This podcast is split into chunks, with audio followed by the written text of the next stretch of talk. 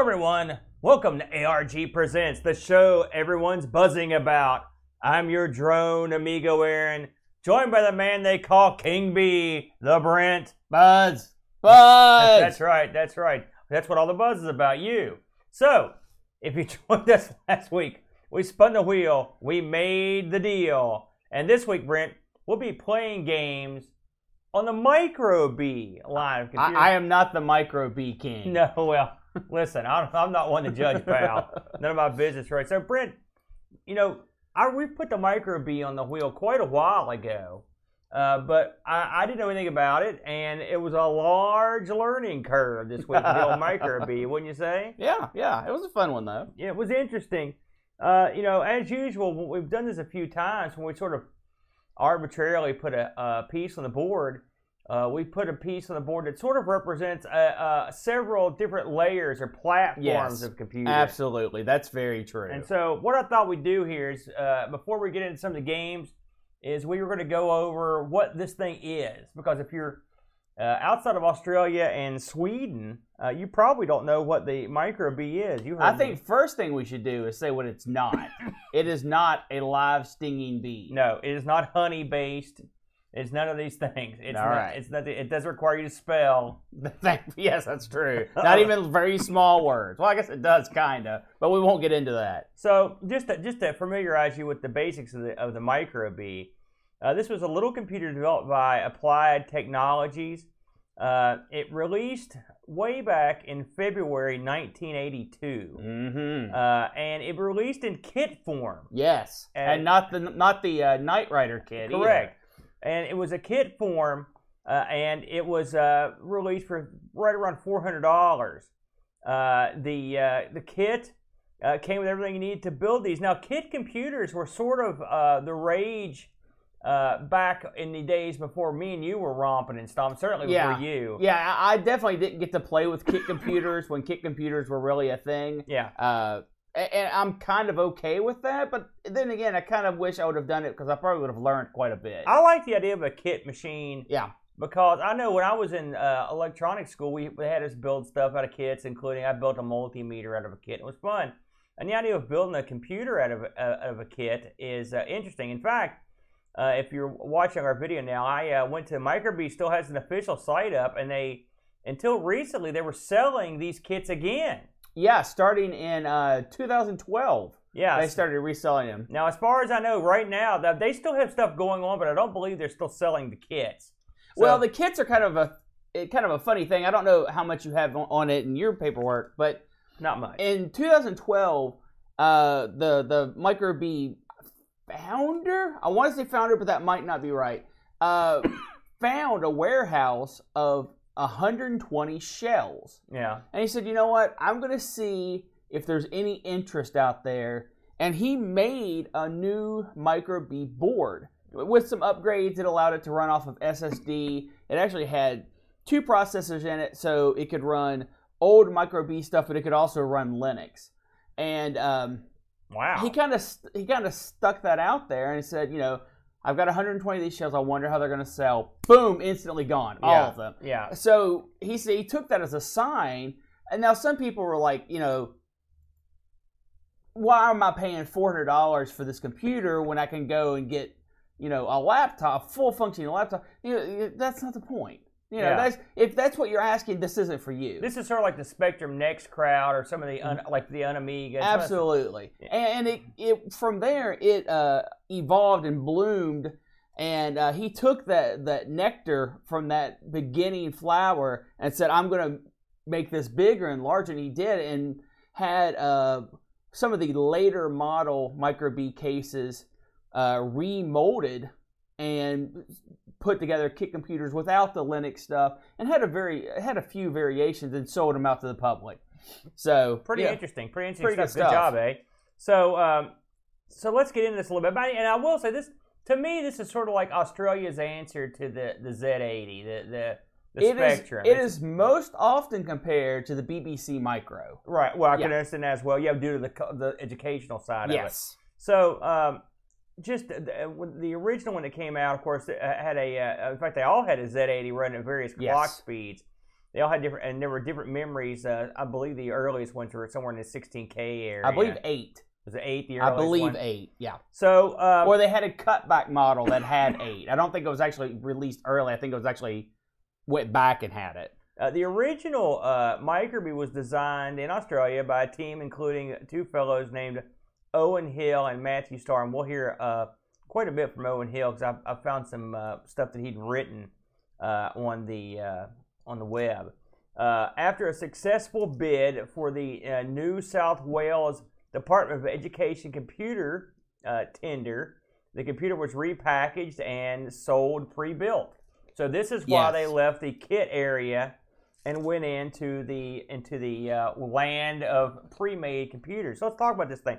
So again, this was the first commercially marketed Australian PC, the very first one. Uh, again, it was released as a kit. Now get this: the kit was uh, sold assembled in Australia and notably in Sweden. Apparently, this had a some success in Sweden. Hey, you never know where your computers is, go- are going to land. Uh, it was housed in a stylish two-tone injection molded case. It Which- very nice. Yes. It does. It looks real nice, doesn't it? And the keyboard on this thing is not like a crap keyboard. No. Like this looks like an actual, like actual factual keyboard on this thing. Uh, the uh, um, it. They said that this thing uh, could was uh, in the same vein as the Radio Shack TRS-80, that handheld computer. Uh, I saw it compared by that a couple of times, a couple by a couple different people. So I don't know. I don't know if you remember that thing was that thing's really old. It came out in the in the in the 70s. You know, so it's su- it was super duper old. Now, one thing about the Microbee that was interesting in these in the original models and along along with the line, from what I could tell, uh, inside of the ROM, uh, there were little extensions and a little other components you could put in there. And some of the stuff they would have in there was a word processor, and they had a, a little spreadsheet or a database Yeah. uh, stuff like that, or, or like a basic, you know, would be or something like that in there. This was widely used in Swedish schools, so the kit the kits must have uh, caught on because you had a lot of the Swedes use. So uh, it's weird if we have any Swedish listeners. I'd be interested to know if this is something any of you guys used over in school, I, I, or Australia for that matter. But I think it's kind of neat. So uh, the motherboard, I get this. I thought this was really nutty.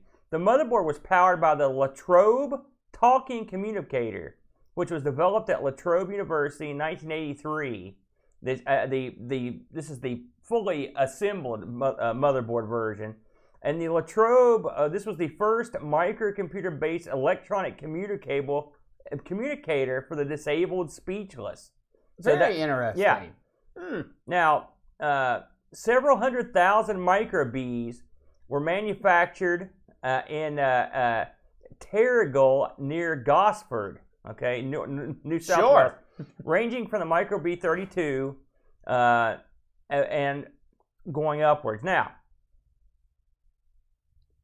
the Microbee was not a single computer, and this Yeah. is where I want to get into. This is where me and you kind of, of course, screwed up. Well, how do how would we? You don't know these things until you dive into them, and we don't dive into nothing until Right. it's time. Until the wheel tells us it's time. So the original model was the IC model. This is released in 1983, up to 1983.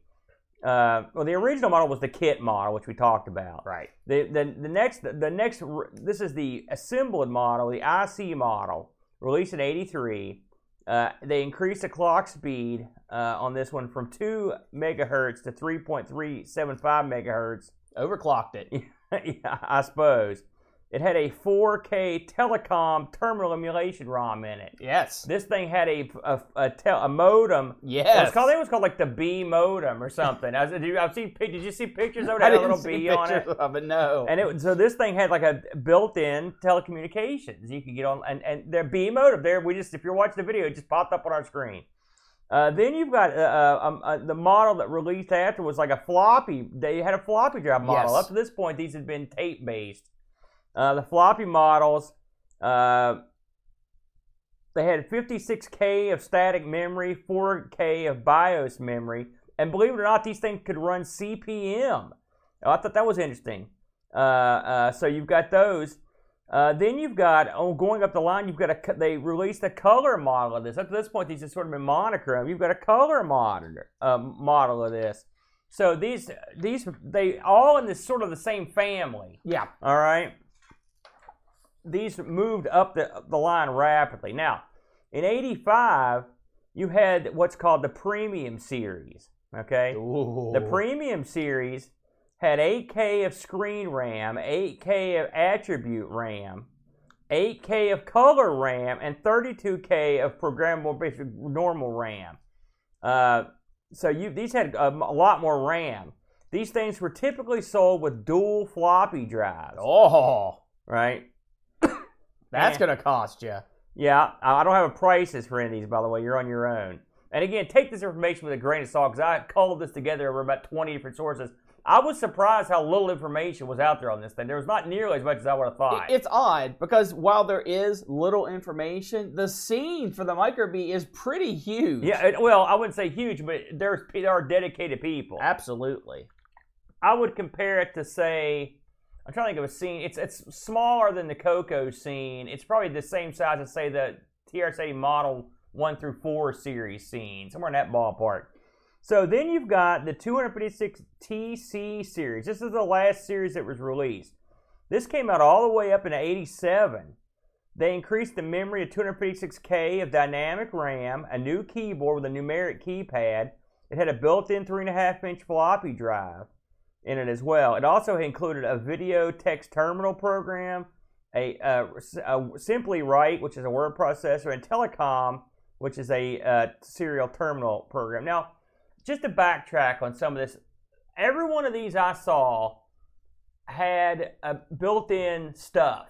Yes. Right now on the videos and, and and stuff, and they had like a little like word processor and some other stuff. Now, I don't know how good these little built-in programs were. I don't know what they did exactly, but it's still kind of interesting that they were built into it. I don't know what's Yeah, I thought that was a very neat. I mean, it's literally it's chips that Yeah. you put into the computer, and when it boots up, you can just go to it. yeah. I thought that it was kind of like a cartridge slot that was really inconvenient, but I still I thought that was a, a smart way of doing. It. I didn't it. know that's how you did it. I thought they were just built in. Now, uh, Well, they were on ROMs. yeah, but I didn't- but I didn't think I thought they came with it. I thought they were just part no, of. no, it. you didn't have to get it. I think like the word processing thing was the only thing that that was pretty standard. Yeah. But you, you could get other things to go in that.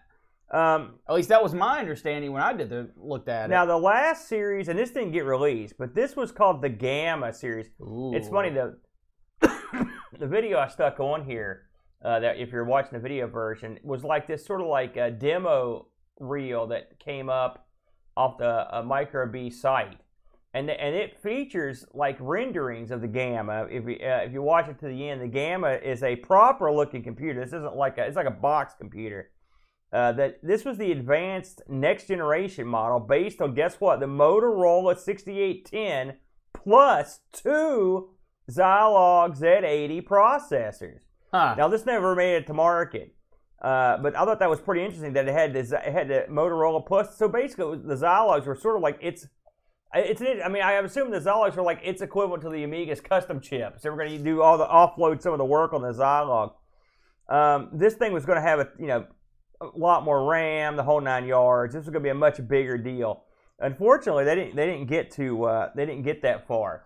So let's take a brief look at some of the some of the games. Now it's funny. Wiki mentions a bunch of. It says, "Hey, here's some games for the wonder for the uh, Wonder Swan." Listen to me. That's the, the Wonder Swan's the natural enemy of the Microbee. Everybody knows that. Uh, they they say here are some uh, game uh, Microbee titles, and I, and it just has some some random ones. Again, you're talking multiple just uh, multiple Microbee types, and, and they're pretty different. So not all games are gonna Oh, work they're absolutely different because some are monochrome and some are color. Right. But I did. It just listed a few, and I thought I, some of these I'd heard of. One thing's for sure I know is that the uh, is that the uh, um the text adventures were coming hot and heavy on Yes. here, Yeah. and so in fact, I, what- know for certain Zork. Uh, the Zork was on here, which means I would assume all the Infocom games of that era were probably released on this thing. Uh, the the one game I really, really, really wanted to look at Yeah. was like uh, uh, uh, adventures in the Australian uh, outback or uh, or bush back or something. Unfortunately, I could not find it anywhere. That's another thing. The Microbee is sorely under uh, uh, appreciated in the amount of stuff that's been dumped. But I'll get to that on my when I'm Yeah, I only running the found show. one place to get anything that. Re- I mean, I- aside from playing the stuff online, yeah. which is what I did, I found one place that had some dumps, but I wasn't even sure what to do with them when I, you know, when I got them. There Yeah. wasn't like there was a ton. So just a few games they mentioned here, uh, and uh, these are the sort of the same old, same old. Asteroids, which I'm sure is a clone. Mu Joust, you can do your math on that one. Halloween Harry, Hordes of the Deep Realm, Micro Space Invaders. I mean, if you have any idea what's going on, you know what these are. Robot Man, a Pac-Man clone. Wumpus, which Wumpus, Hump the Wumpus was around on every machine. Cricket. Toady, a word guessing game, which I think I actually played Toady. Lemonade Stall, which you, which I think Wait, we know. yeah, if you put Lemonade Stand, instant copyright. Lemonade Stall, it's like a completely different game. Yeah, Scrambler, Gorilla Maths, a Sword Quest. I mean, this is some pretty. These are the wiki released games. I mean, shows you that this thing wasn't exactly. They weren't you weren't playing the higher end uh, stuff on these things. So you're probably asking yourself, uh, what happened to this thing? If it was if it was doing so well, get this. Just a- What? just a little just a little wacky information uh, uh, on on what was going down with this thing. So, um, right from the start, this thing was a success, and Applied Technology couldn't keep up with the orders. But they were smart. They knew that they knew that they were going to get a lot of action, so they thought ahead. They started trying to make as much action as they can to get stocked up.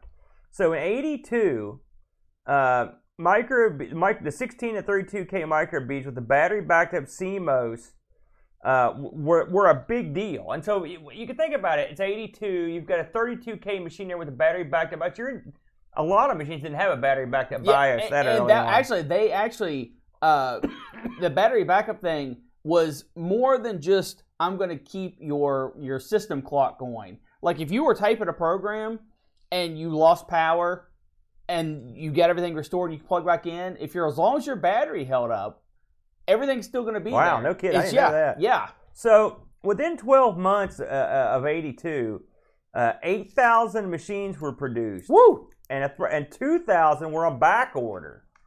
Okay, so that's a that's that means you're rocking and rolling. So this thing, this isn't like uh, the Halcyon where they, there may be one or two. There are tons Yeah, of these things. yeah. Uh, they opened a modern uh, assembly factory in '83. In '83, the 16K Microbee was was on the shelves for $449. The 32K was on the shelves for $549. That's without a monitor and the monitor sold for 300 bucks. A single-sided floppy drive for the B was 800 bucks. But I mean, that's not unusual. I, I mean, yeah, that's that's prices Oh. for the time. Something I want to mention too. There's one other thing we didn't mention. This is sort of neat.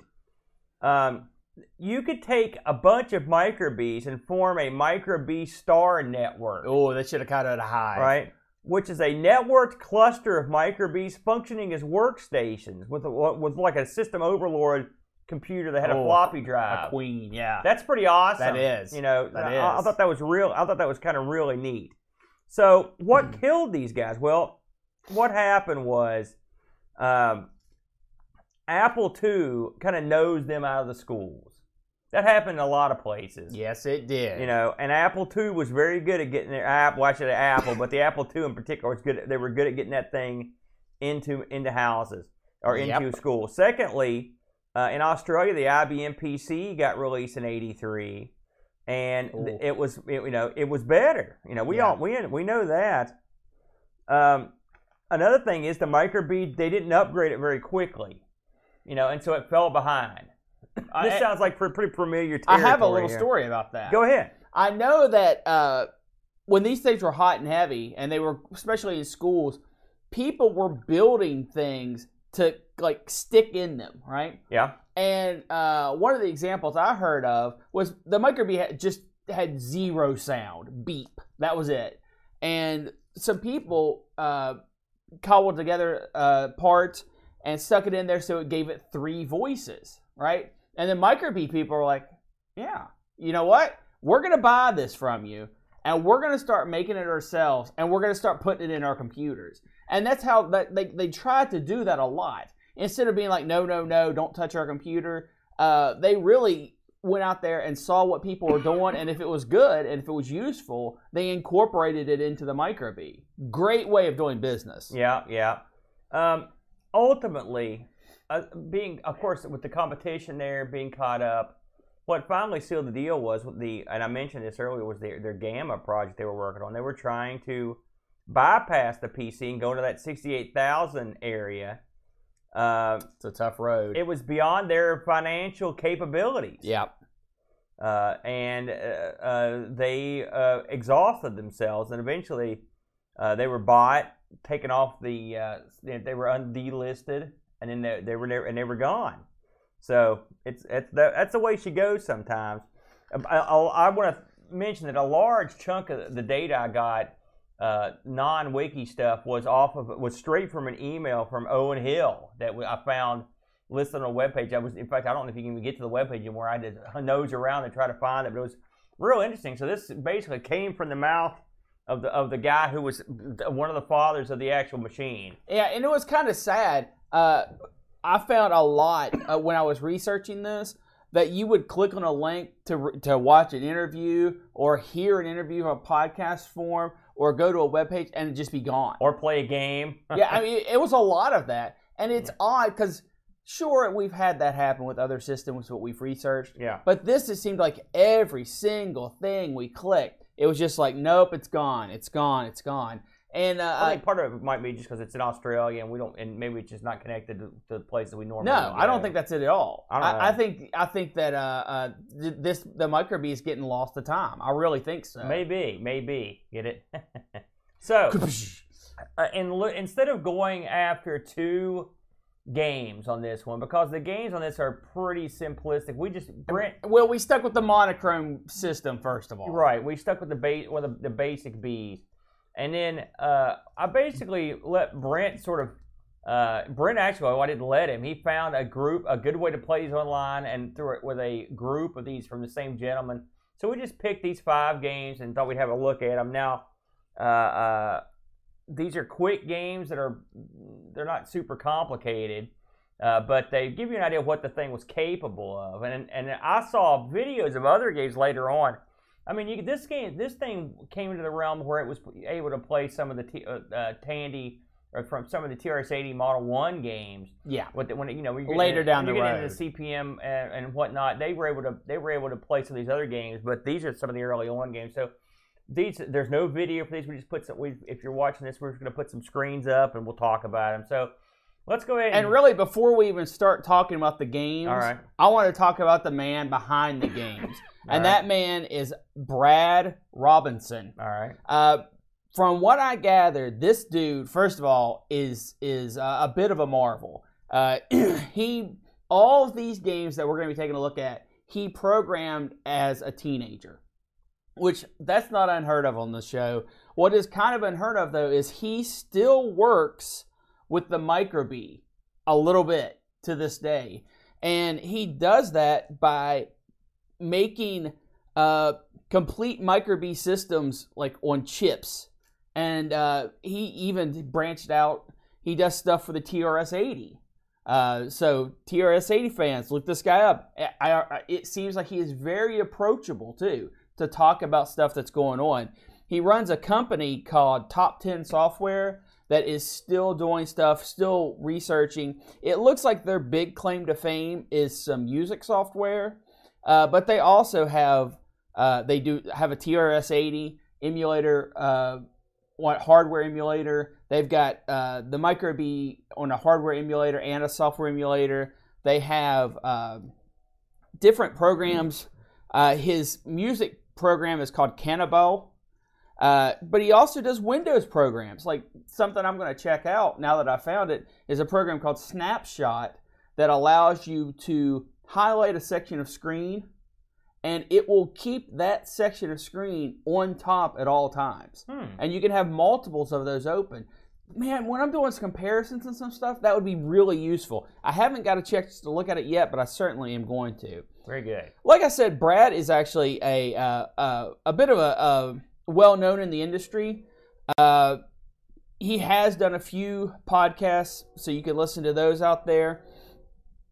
But what he did back in the day was release five games for the uh, Microbee, and those were Hopper, Laser Blazer, depth charge, space lanes, and robot fire. And as we go through these, I'll, I'll tell you a little bit what I found about them. So what, what are going to start with, Aaron? Okay, what we're do gonna we're gonna start. We're gonna just go right for um, space lanes. Now space this, lanes. I, and, I, and since Brent, uh, Brent's more than the know on these, so I'll just give you my er, early guess on this game. You are basically a long. I'm trying to think what I can equate this to. It's it's like You're- reverse aardvark in a way. You're you're coming from the bottom. You're a long straight line, and you're trying to harpoon these bad guys up in space, but you don't want your line to get ran into. That's the best I can understand it. You want to care to sorta. elaborate? You're Yeah. sorta right. Space lanes. You play as a giant laser beams. right. And there are two types of ships flying back and forth. Ships you want to allow through that kind of look like alien spacecraft, Uh huh. and ships you don't want to let Oh, through. And those are more like jet fighter type things. And what you do is you you can move your laser beam left and right, and you can move your laser beam up and down. It's a continuous laser beam. It's a continuous line all the time. It's not like you're shooting it. It's just a laser beam as high as you take it or as low as you take it. So you have to kind of hover about the middle of the screen, and then uh, planes will come from the left or the right at varying heights. You want to try to get your laser beam in front of the the airplane looking ones and let the space alien ones through. Now, what did you think about this And one, well, Aaron? only partially understanding it, I didn't like it. I did not understand it. Now, I will say it's my own fault because I think every one of these games had instructions, as I recall. Built, did they have instructions built into them? Uh, believe they did. well, eh, not really. I mean, not not all of them. I played like about a thousand Microbee games, and I remember some had instructions. I went, we, you know, I will say before we get too deep in this, we this was not originally what we we were actually going to actually to pick two games, and and it was a rough call. it was a rough haul, and a lot of these games that we tried were were text games. The a lot of these games were games on the very most basic levels of gaming. So Well, that- I mean, this this was actually uh, published through Applied Technology. yeah, all these were. I No, they weren't. Oh, there's no, no, no. That's no, no. That's very, very important. Space Lanes was actually published through Applied Technology, and uh, uh, Brad got royalty a- a- off everything that was sold. Mhm. So this was not just some back of the catalog type thing. This was, uh, uh, you know, contracted out, and well, as much contracted out as you can to a teenager. They said write the game. He wrote the game. He gave it to him. They sold it. He got profit off of what was sold. Bim bam. Now I want to talk a little bit about Space Lanes. All right. Um, first of all, stupid. That's who has the high score on Space Lanes when you very first start out. Stupid. So I thought that was very unique. Um, Go team stupid. here's the biggest problem with Space Lanes. Uh, now, okay, let me step back for a second. None of these are Super Mario Brothers 3, okay? That, that doesn't exist on the Microbee that I saw. So you have to really step back and understand what you're looking at. These were educational computers that someone wrote a game for. Right. So you have to curb your expectations quite a bit starting right there. So Space Lanes it suffers from repetitiveness and it suffers from uh, uh, a bit of unpredictability. If you play it safe, you can actually just stay at the very lowest height that a plane could come from, sneak out, hit the ones that are bad, and sneak back down and play forever. Hmm. You could do it forever. I figured after a while it would nail you, so I never did that. Um, now, if you zap a wrong plane, you lose a life, you lose three lives, it's over. So it's a high score game, but just barely, just barely. Uh, I, I would not seek this game out. I would not. emu- I mean, you can go to a website and play this, but I wouldn't even do that. Space Lanes, not very good. Let's move on to the next. I kind of liked it, but but I, I like it more now that I know what was going on. All right, next on the docket, Laser Blazer. Laser All Blazer. Star Blazer. No, I don't think that's what this is. Now, Aaron, Yeah, what did you think of Laser Blazer? I did not understand how to play Laser Blazer. Okay, so I was even more baffled by this one. Let's let's break down what Laser Blazer is. First of all, Brad. That's who holds the high score for Laser Blazer when you first turn on the machine. All right. Uh, in Laser Blazer, you play as a a, a dot, a, a, a thing. We'll say a robot, just to make it cool. And you have a quick style line that bounces and grows and shifts and moves all around the screen in a very kind of unique way. The way it grows and how it shrinks, it's very quick. Like you remember Quicks, right? Yeah. You draw the boxes. You mean kicks? I call it. Okay, There's sure. no U in there. Well, I'm saying if it Well, was Quicks, Aaron- that'd be Q U But I. but see, it puts you in the game. Anyway, so you draw you are a dot, and instead of drawing score. inst- instead of drawing boxes, you try to collect packages, and uh, you have to just go over top of the package and you collect it, and you have to avoid the line, avoid the laser beam, as it were, since it's laser blazer, to uh, accomplish your goal. This was also sold through Applied Technology, uh, so this was a you know published by first party. Now you said you didn't understand Laser Blazer I had no idea what to do. again, high score game. Try to collect the packages. Um, this sort of suffers from the same thing that the other game suffered from, but in a different way. If you stay on the perimeter, you are far less likely to die from the laser beam because the laser beam grows and bounces off the side, right? Now, but you, unlike the other game, there is no safe spot. You will eventually get hit by the laser if you just stay still. This game is actually too hard. I got killed like right away. Yeah. every time I tried to play this, I got murdered. Um, this game is really hard. It's not hard to collect packages. They seem to stay on the outside of the screen, the the perimeter of the screen, to make it a little bit fair. Um, but the the laser moves ten times faster than you do, and it, it makes it very difficult. You have to predict. I mean, four or five moves in advance, which is literally it's going to bounce like this, this, this. So I need to move to the left, type of thinking, which was a little much for a game like this. But I appreciate this one more than the other one. Hmm.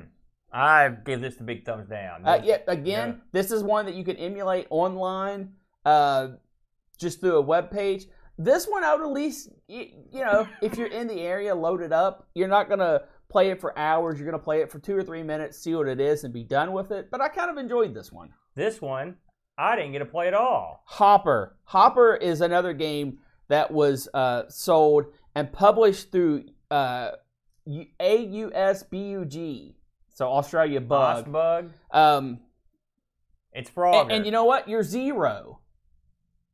That's who has the high score on this game at the very beginning. Zero. It's not me because I couldn't play the game at the very Uh, beginning. yeah, unfortunately, uh, I could not play this game either. Um, I looked and looked and looked to try to find an Im- the image for this, and I want to talk about that for a little while.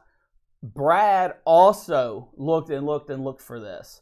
Um, he saw someone playing it at a computer show, and uh, was like, "That's my game," you know, because they had a Microbee set up and games you could play and he had lost it. He had he had no copy of it, and uh, there are uh, posts on different forums, Microbee forums, of him asking if someone has a copy of this game, please let him know he'd like a copy of it. He'd like to get a dump of it. Uh, you know, he was pretty proud of this game. Uh, it is a Frogger clone, and unfortunately, like I said, I was unable to find it. I hope, Brad, if you're out there, that you have found a copy of this, especially since uh, you saw it at a computer show being played, and hopefully those people were able to get you a copy of it, or at least the audio file. Yeah. Something else that Brad has done, since we're talking about audio files, he has a program that he has written that is uh, designed to save old uh, Microbee and TRS-80 audio files. Because you know those things get pretty rough, Yeah. and he has a software uh, You mean uh, application. record off the tape? Yeah, that Oh, cleans it up that it's for archiving. Oh, yeah, so yeah. good for him on that. Yeah, this one. So I, I, you know, I'd say I looked all over for this because I didn't know that story. Uh, I, I just thought I just couldn't find it, and so when I told Brent, I was like, "Listen, I can't find this." He's like, "Yeah, don't worry." Yeah, well, yeah, there you go. So it looks pretty decent, but I mean, it's Frogger. That one's hard to bite, so hopefully it's okay. All right, next on the docket. Robot It Fire. ain't fire, brother. It's Robo Fire. And let me tell you something stupid is back in the high score table again. That guy's a genius. Yeah, Uh, Robot Fire, Aaron, did you have any thoughts on this before I get into it? yeah. It ain't Berserk. I'll tell you that right now. It's Berwurst. Oh, no, I see. I think you're being incredibly too hard. It's hard. Robot Fire has an interesting story. Oh, it better be real interesting. First of all, this is Brad's favorite game. okay. Uh, he this is what he thinks he did the best on. Uh, this is a berserk style game, but the gimmick is uh, you can only shoot vertically, and the robots can only shoot horizontally. I tried every control on the keyboard. I was like, what's what am I doing wrong? oh, I, oh, the the controls are Q and A. Uh, I know that. comma and period. That's and why I, I. I was like, sure, you could fire it more than this direction. No, no. So uh, this is the first multi-level game that Brad has. Yeah. Um, and like I said, he thought it was his best. So when you were really hyped up on your own stuff, what do you do? You've had a couple games published. You're living the high life, Aaron. What do you do? That's right, you self-publish. And when you self-publish for the Microbee back in uh, what 1980, probably three, Uh huh. what do you think happens? You make a million dollars. You sell 20 copies. Oh. yeah, the story is uh, he wanted to uh, self-publish because he thought he was getting screwed, and he thought that this was game was was uh, miles above everything else he's done, and Yeah. he you know he made some money off of those things. So he said, "Screw it, I'm going to keep all this money myself. I'm going to self-publish." And apparently, the only people who bought the game were 20 members of his own computer club. That's brutal. So, Robot Fire, how do you play the game? Like I said, you shoot vertically, the robots shoot horizontally. There are walls that you can kind of hide behind.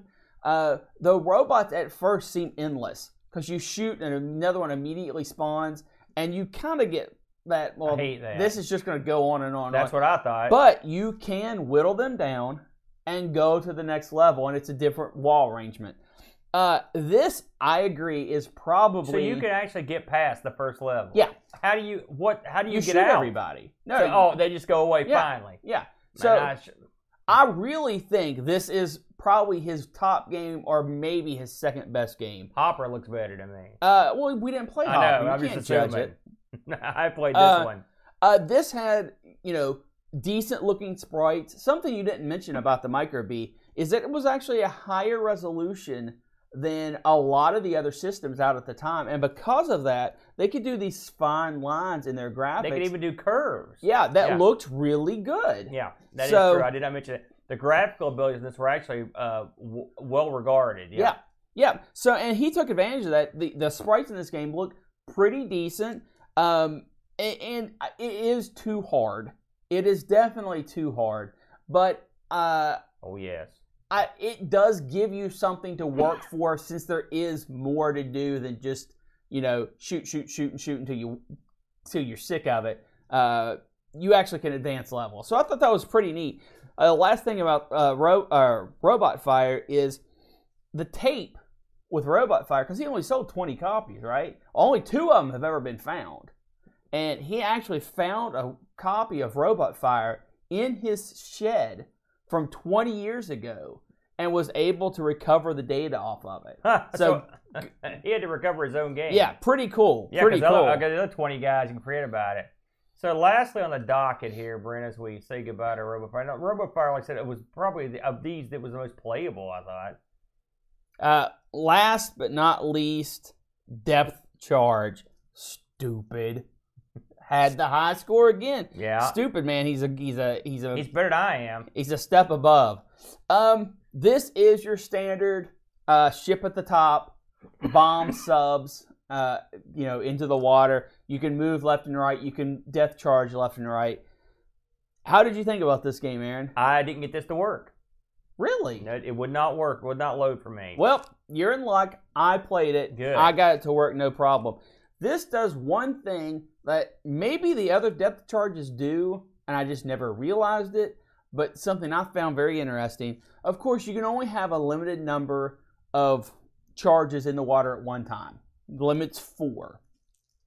And you hit the subs going underneath you, you get points.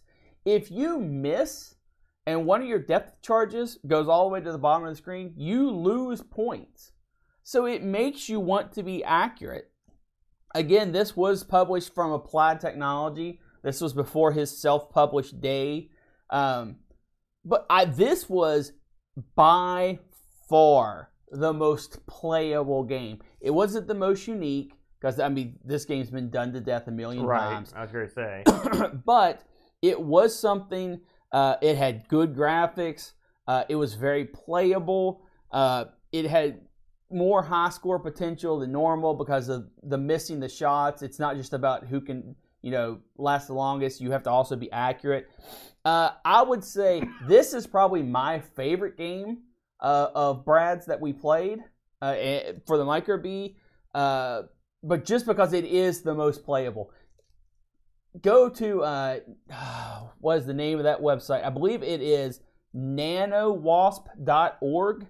yes. Fire it up right now, and you can play these games. You can play every game that we just mentioned except for uh, Hopper. That bugs me because my I, mine would say t- tape. It would give me the uh, tape, the area not found when I tried to load that tape. yeah, I, I, Maybe I don't know. Maybe it was a localized thing.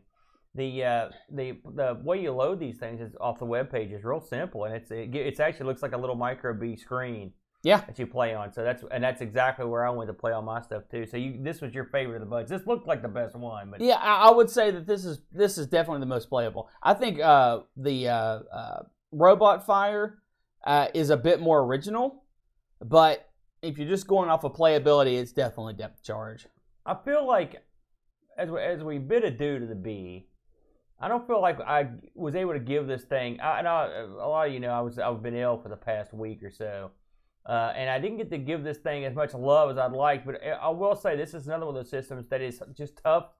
I played a lot of games for it, no, but it just happened to be these games here, the ones I got, I played some, but a lot of the games were just text-based games or or math-based games. There was one game where you're a sh- sheepdog and you're trying to corral sheep. I don't know if people saw that one. Uh, I You did. know- yep. Yeah, I played that one. So uh, I, I, I fiddled with that one for a while, and, and there were plenty of Wumpus style games.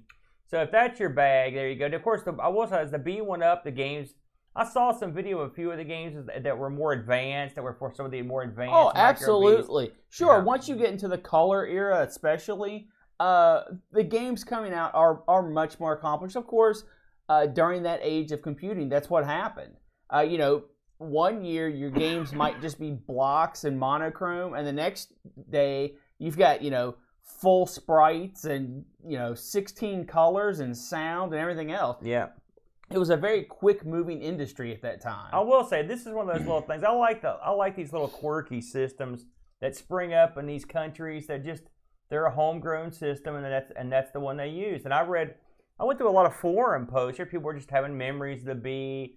Oh yes, I remember having this in school. This is the first time I played Zork. It's the first time I did that. You know, and it just it wasn't like when someone bring it up, it wouldn't be like 50 million people. It'd just be like 20 guys. Yeah. You know. Yeah, this was definitely uh, uh, an Australian and apparently Swedish computer. something we don't get in the states. I mean, the closest thing I could think of would be some sort of like the Coco. I mean, unless you're like a Timex Sinclair user, some real obscure machine in the states. yeah, You know, we don't get these kind of home. I mean, I guess we we get plenty of homegrown machines, but you know what I mean. and Not something real quirky like this. and if we, uh, you know, if I ever saw a Microbee kit that was affordable and uh, you know didn't cost a fortune to to ship in. Yeah. Plus, I'm not exactly sure how they're powered. I know, I know it's a power brick, but you know. I, I don't know much about international voltages for something Yeah. like that, but I think this would be a fun thing for uh, to assemble in like a computer club or something. yeah, I think, I think it'd be kind of neat. great for great for like a kid too. What's not great for a kid is going to Vegas. But here, there's no gambling requirements with our wheel. Fire No. that thing up. You know what?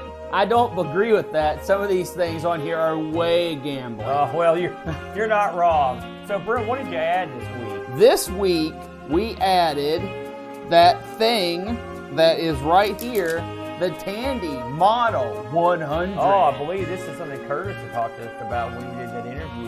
And what's the old classic system that you? The classic system is the XEGS.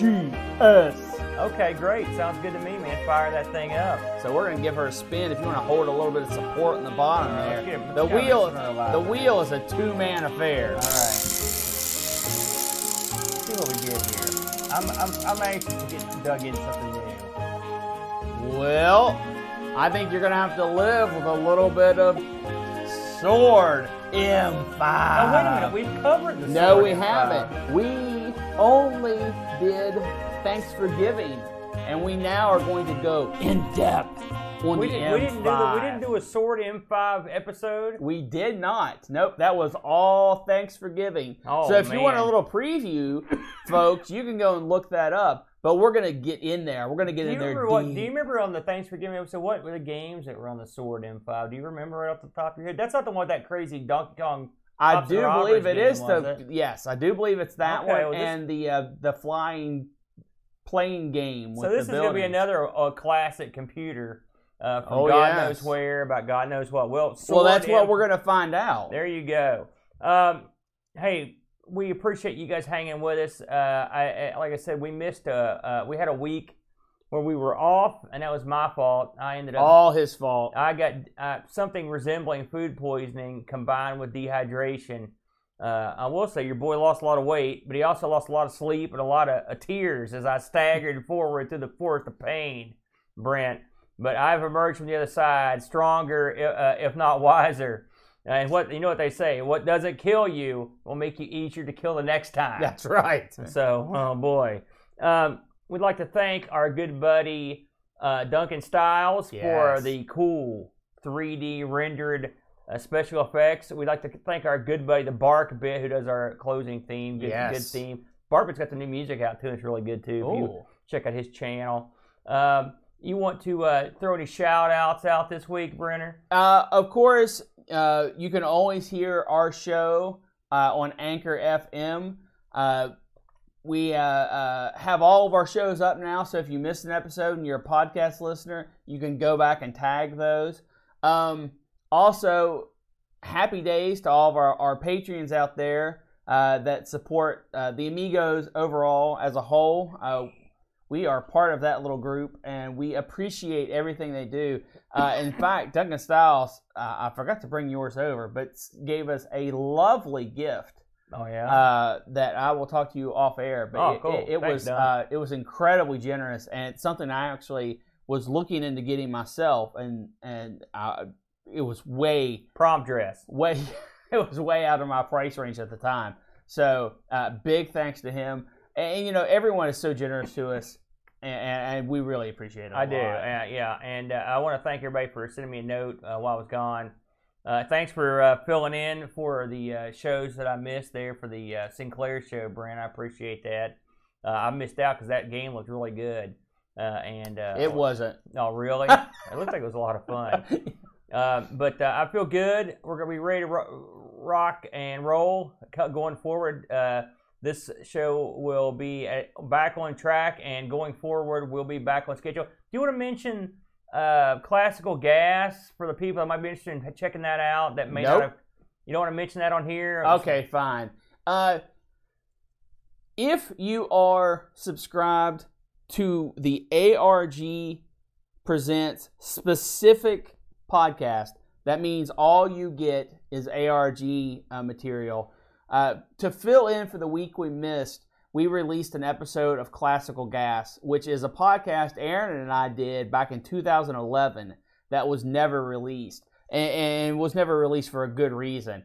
Um, so if you want to go back and kind of hear that kind of nonsense, have you have to. We're not going to release it onto the main uh, Amigos thread. It's not good enough. We don't want to bring down the numbers. We don't want to This thing lose wasn't released; Patreons. it escaped. Yeah, that's well, that's very true. Uh, but you can look up ARG Presents on uh, F uh, Anchor.fm and find our single stream and listen to it there. Yeah. Only way you can ever hear it. It's not going to be released otherwise. We don't want to infect the uh, other podcast with our nonsense. I actually thought it was. I thought I enjoyed it. I, I did every time you say something dumb or wrong in the past. Of course, this was 2012, I believe. when it was 2011. released, So, 2011. so uh, some of this stuff either has the change, change or Yeah. you're just dumb. Mostly you, but I did cringe a lot. But I still, I thought it was a lot of fun. Yeah, you so- did a lot of dumb stuff. Oh yeah. Anyway, So we'll leave it there. Next week, the Sord M5. And again, thanks for sticking with us. Until next time, I bid you a fond adieu.